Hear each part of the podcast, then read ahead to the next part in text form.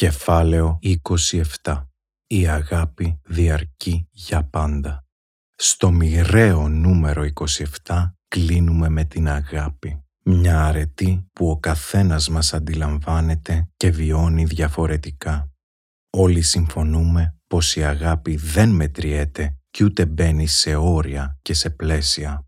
Είχα την ευλογία να εισπράξω τεράστια αγάπη από τους γονείς μου όσο μεγάλωνα και αυτήν στη συνέχεια να την δώσω σε φίλους, σχέσεις, συγγενείς, γνωστούς, στην φύση και στα ζώα.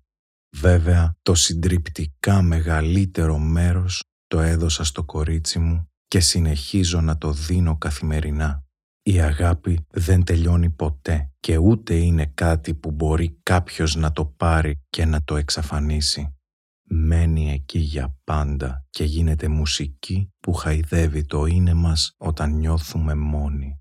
Γίνεται ριάκι που παρασέρνει έγνοιες και ζόρια, δυο ψυχές που κατοικούν σε μία.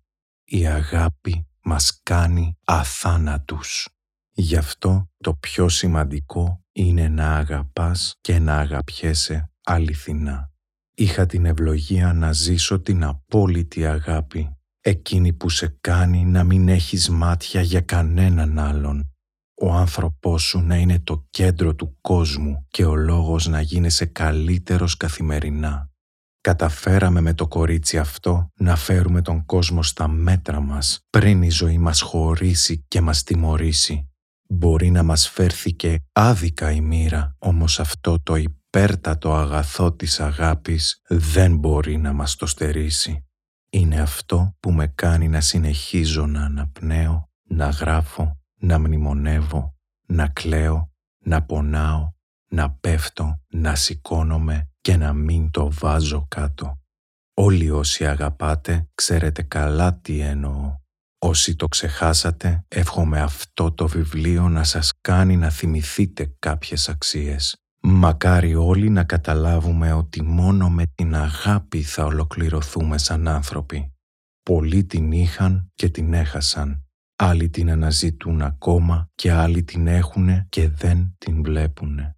Όλοι όμως πρέπει να αποφασίσουμε τι σημαίνει η αγάπη και μετά να την κυνηγήσουμε. Οφείλουμε να εκτιμήσουμε αυτόν που έχουμε δίπλα μας και να μην πάμε να τον αλλάξουμε να τον σεβαστούμε αλλά και να γίνουμε παράδειγμα και να τον παρακινήσουμε. Είναι θλιβερό πως όλοι αναζητούμε την αλλαγή στην ζωή αλλά κανείς δεν είναι διατεθειμένος να αλλάξει. Όλοι τα περιμένουμε όλα από τους άλλους. Φτάνει πια. Ξεκίνα από εσένα. Γίνε η αλλαγή που περιμένεις να δεις στον κόσμο.